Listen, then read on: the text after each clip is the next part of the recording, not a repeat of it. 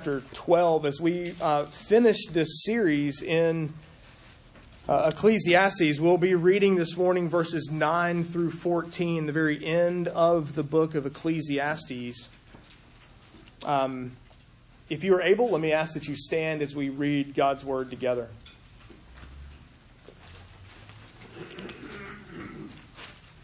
Ecclesiastes chapter 12, beginning in verse 9. Besides being wise, or perhaps better, besides being a wise man, the preacher also taught the people knowledge, weighing and studying and arranging many proverbs with great care. The preacher sought to find words of delight, and uprightly he wrote words of truth. The words of the wise are like goads, and like nails firmly fixed are the collected sayings. They are given by one shepherd.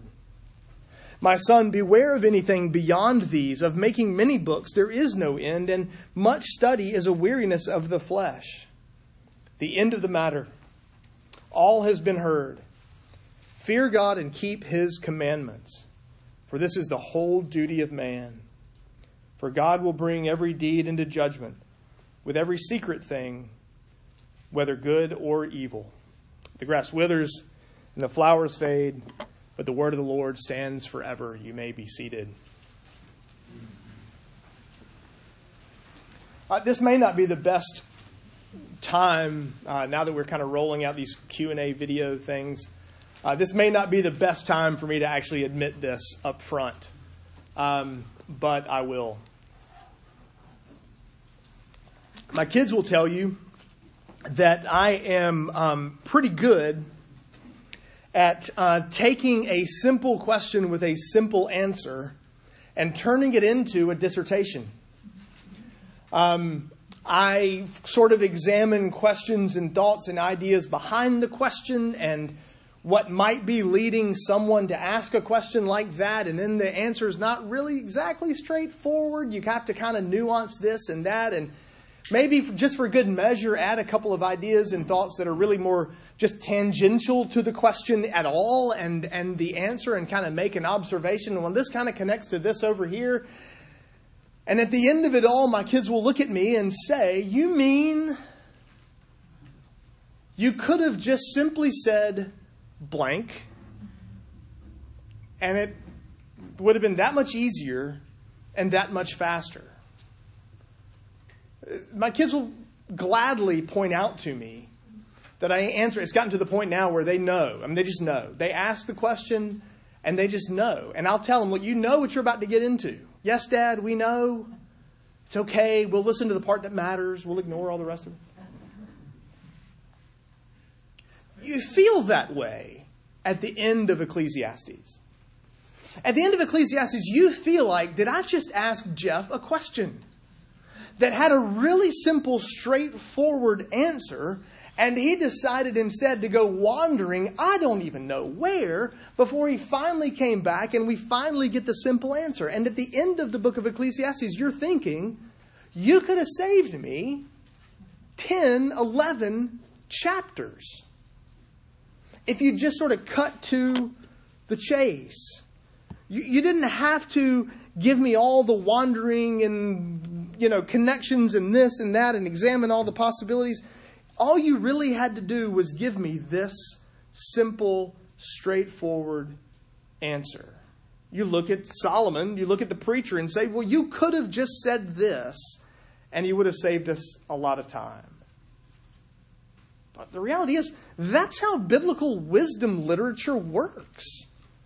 That's how all of wisdom literature works in Scripture. It rarely gives you the straightforward, the direct, the easy, the obvious. It rarely gives you the two second answer. It gives you the 20 minute answer. It rarely gives you the let's cut to the chase, yes, no, probably. You know, instead, you get this long, wandering response. That's how wisdom literature works in Scripture. It's written to walk us through the oddities and pains and struggles and conflicts and difficulties of life without really giving you a yes or no answer. Because the reality is, we don't always live in a yes or no world.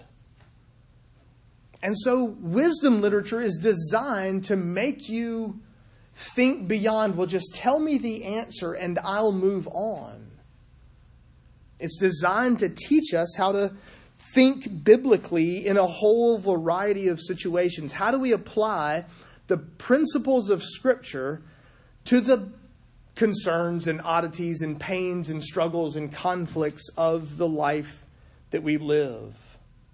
Interestingly enough, though, we rarely complain about the book of Job the way we might complain about the book of Ecclesiastes. It took Solomon, and, and, in fact, I contend Solomon never actually got to the answer. Because you'll notice, I assume you noticed, I, I assume you paid attention, the pronouns are different in this passage. The pronouns are all third person. Uh, the, mo- the bulk of the book, the vast majority of the book, is first person. It's the preacher, it's Solomon giving his advice, thoughts, ideas, except for the extreme very beginning and then these last verses. Somebody's compiled his thoughts, and now here he's evaluating them for us. But Solomon goes for 11 chapters, 10 and a half chapters, and never gets to the answer. Job, it doesn't seem to bother us that it takes 20 plus chapters of Job to get to the answer. And yet, here, it's shorter, but still wandering and the long and involved version here in Ecclesiastes. The preacher's question where's meaning Where's the value? Where's the, the purpose? Where's the, the end, the aim, the benefit, the, the gain for me for all my toil under the sun, which man has to toil in? The answer turns out it's been simple all along. Even though he never got there, even though he never gives us the simple, straightforward answer part of the problem is you recall his his examination, his scope, the the area, you know, sort of the, the I don't know, the, the designated stuff that he's evaluating is all between the horizons and under the sun. He's limiting his scope to the things that he can see. He's limiting his scope, his evaluation, his examination for his hunt, his search for meaning and purpose to life under the sun. He's limited uh, his scope to the space between the horizon.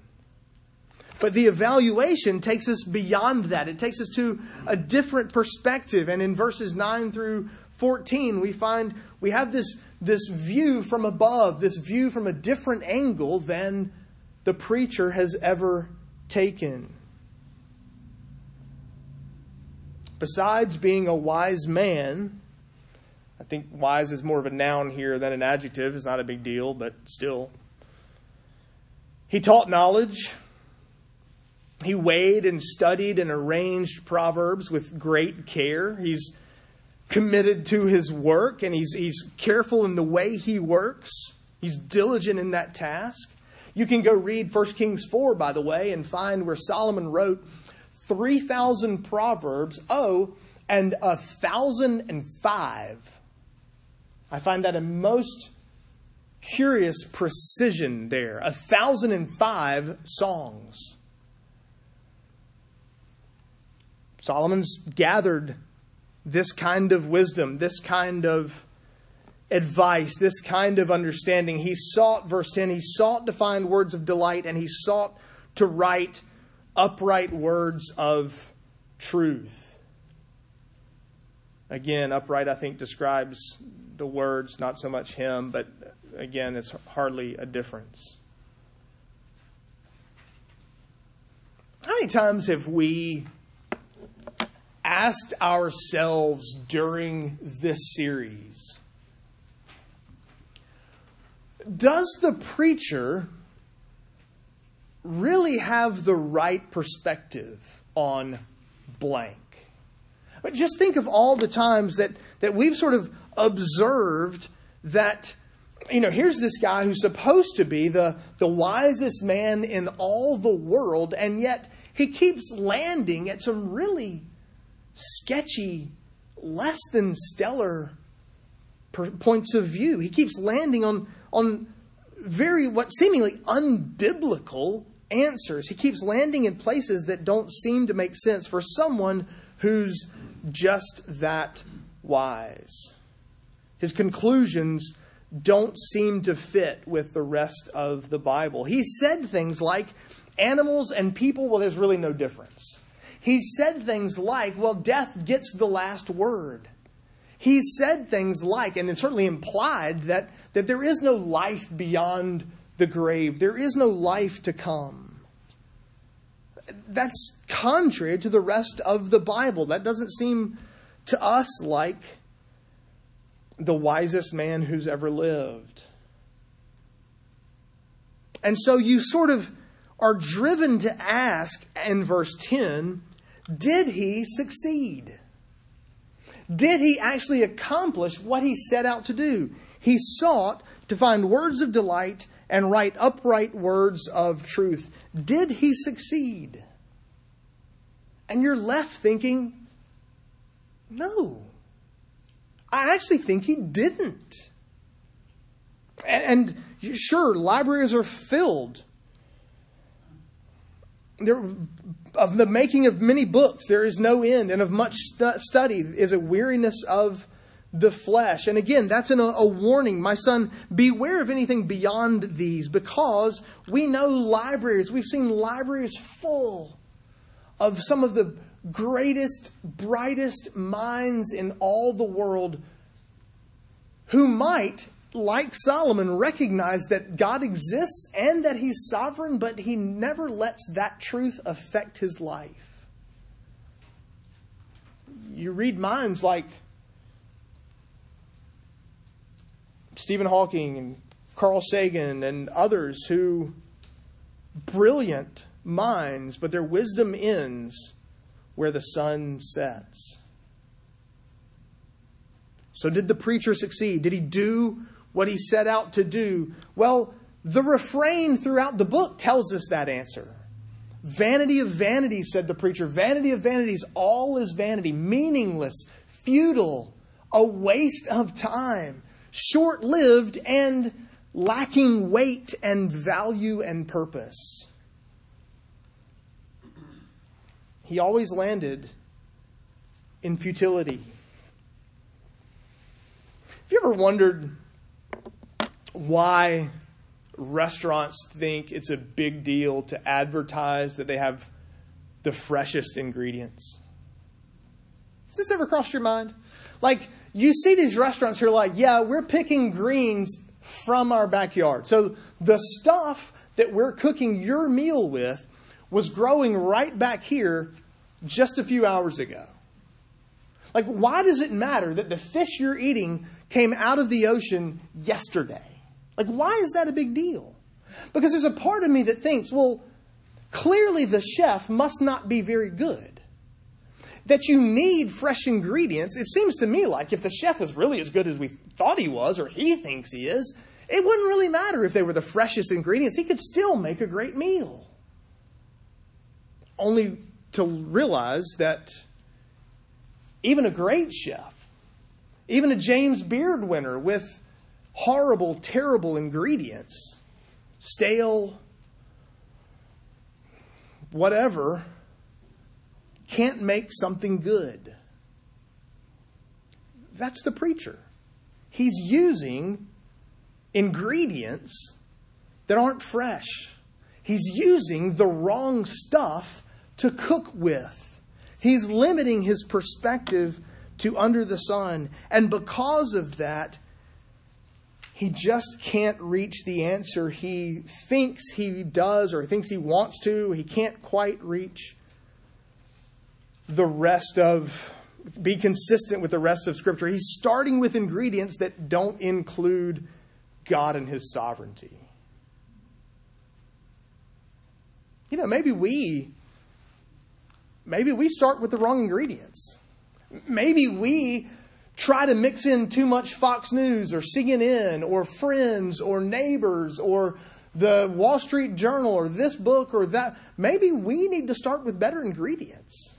You know, it may very well be true that we as believers are thinking too much like the world and landing in too much despair because we're not starting with God and His Word. Instead, we're starting with this world and then we can't get beyond this world. Are you building your understanding and examination of the world around you and evaluating your experiences based on God and His Word, or are you doing it the other way around? Well, then this evaluator, compiler, um, before giving us the answer, again, even this guy takes a little bit of a, a, of a run at an answer. Before he just gives you the straightforward answer, he kind of gives you a little background and, and explanation. Before he gets to the answer, he reminds us that the words of the wise are like goads, verses, verse 11, like nails firmly fixed. Goads, uh, uh, a goad's a long stick. Um, a lot of times with like a nail or a pointy end attached or whittled down to a pointy end, you use it to make animals go where you want them to go. You can't get the cattle to actually walk and turn and head that direction instead of heading that direction. You grab the pointy stick and you point him, and he turns from the pointy stick because he doesn't like it, because it hurts. And so he turns until you quit po- uh, poking him with the pointy stick. And when you quit pointing him with the, poking him with the pointy stick, he's happy and he can kind of walk in that direction. He knows what you want him to do. Sometimes the words of the wise are painful. Sometimes we don't want to hear them. Now, there could be any number of reasons why they hurt. Sometimes they're painful because they speak the truth to us, and we don't always want to hear the truth. Maybe they're words that, that point out our selfishness, that point out our pride, that point out our, our lack of repentance, our need for going to a brother or sister and, and repenting of sin and restoring a relationship. Maybe they point out our disobedience, and we don't really want to hear that. Sometimes they're painful because the very things that we build our life on are getting knocked out from underneath us. That seems to be where the preacher is in this book. I, I worked on wealth. That didn't do it. I tried pleasure. That didn't do it. I tried work in general. That didn't do it. I tried possessions and gardens and singers and all kinds of stuff. And guess what? They all left me empty. And so sometimes the words of the wise hurt because they leave us empty. The things we are trying to build our life on get knocked out from underneath us, and that's painful. Sometimes the words of the wise are painful because they point to our own futility. They remind us that we're examining our life based on Fox News or CNN rather than based on God and His Word. Maybe we're trying to explain life from a limited, under the sun perspective. And the words of the wise remind us that we're looking the wrong way, we're examining it the wrong way. Words of the wise are like goads, like nails, pointing us, steering us, painful at times, yes, but to get us to go in the right direction. I want you to notice something. I'm convinced the preacher is Solomon. I'm convinced that the preacher never gets the answer he's looking for. I'm convinced that the, that the preacher is Solomon, not late in life, sort of converted and looking back and bashing his life. I'm, I'm convinced he's actually despairing. Um, that that's actually his perspective.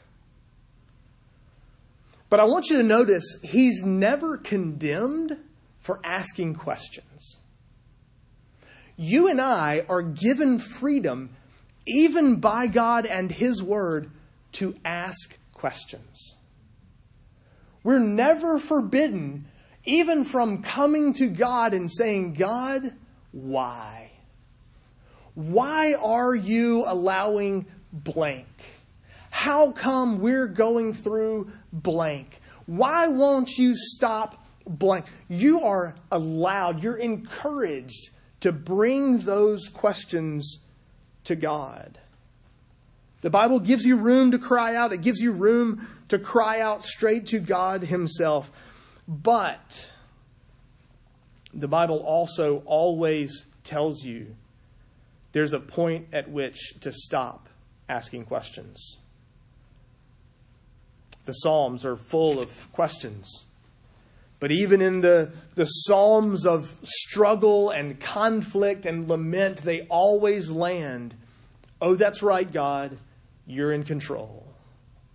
Job is full of turmoil and conflict and questions, and yet at some point he finally has to say, I'm just going to cover up my mouth because I'm, I'm now at the place where I have asked my questions and it's time to trust. And so he places his hand over his mouth. That's where Ecclesiastes ends.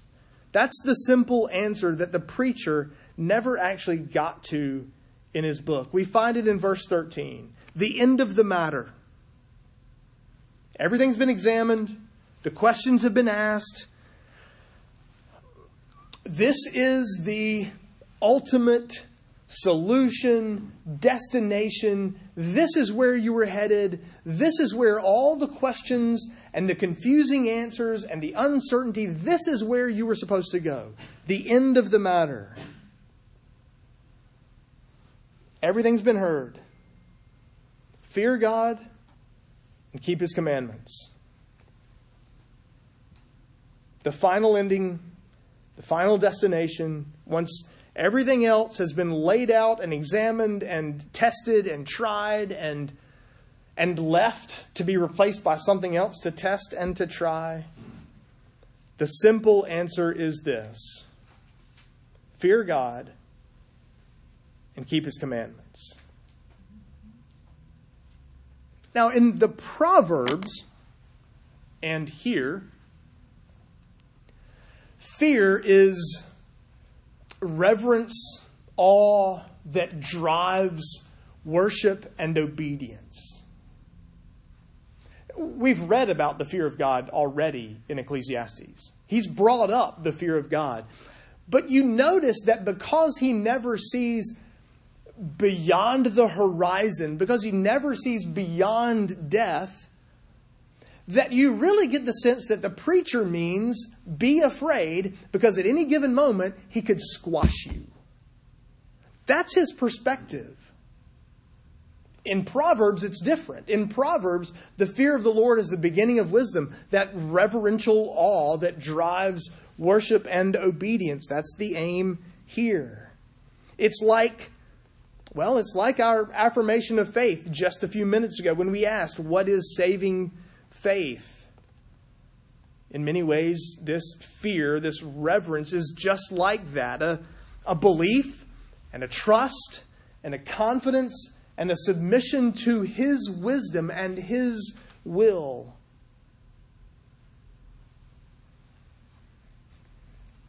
We're called to fear God and to keep His commandments. Why?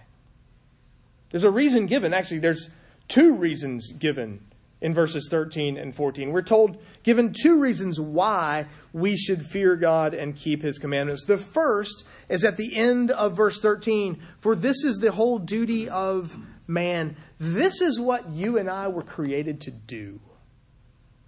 We, as people, as descendants of Adam and Eve, God's vice regents placed on the earth, to rule and subdue and govern creation for God on His behalf, our purpose is to fear God and keep His commandments. Things went wrong in the garden when Adam and, and Eve finally heard, well, did God really say? They quit fearing God and they didn't keep His commandments. You and I, our chief end is to glorify God and enjoy Him forever, to fear God, keep His commandments, to, uh, to, to love and serve Him in every aspect of our life. That's our purpose. That's the very reason for our existence. So the first reason actually looks back to our purpose.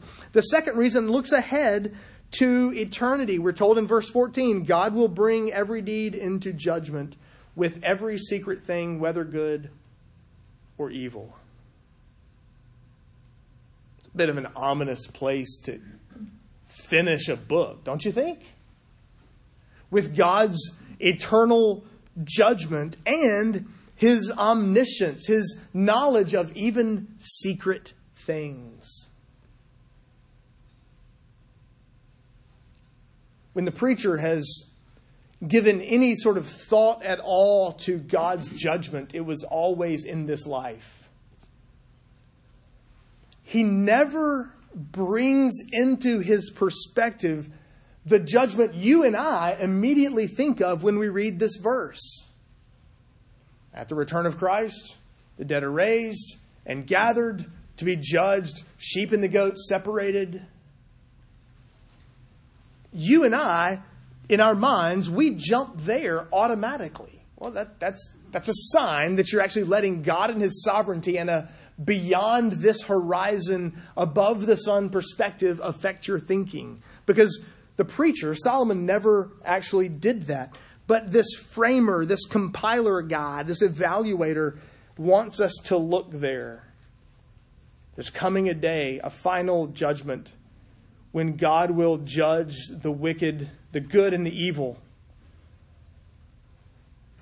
and even secret things, the things we thought were hidden, the things we thought nobody else knew, the things we thought, the things that nobody else knows.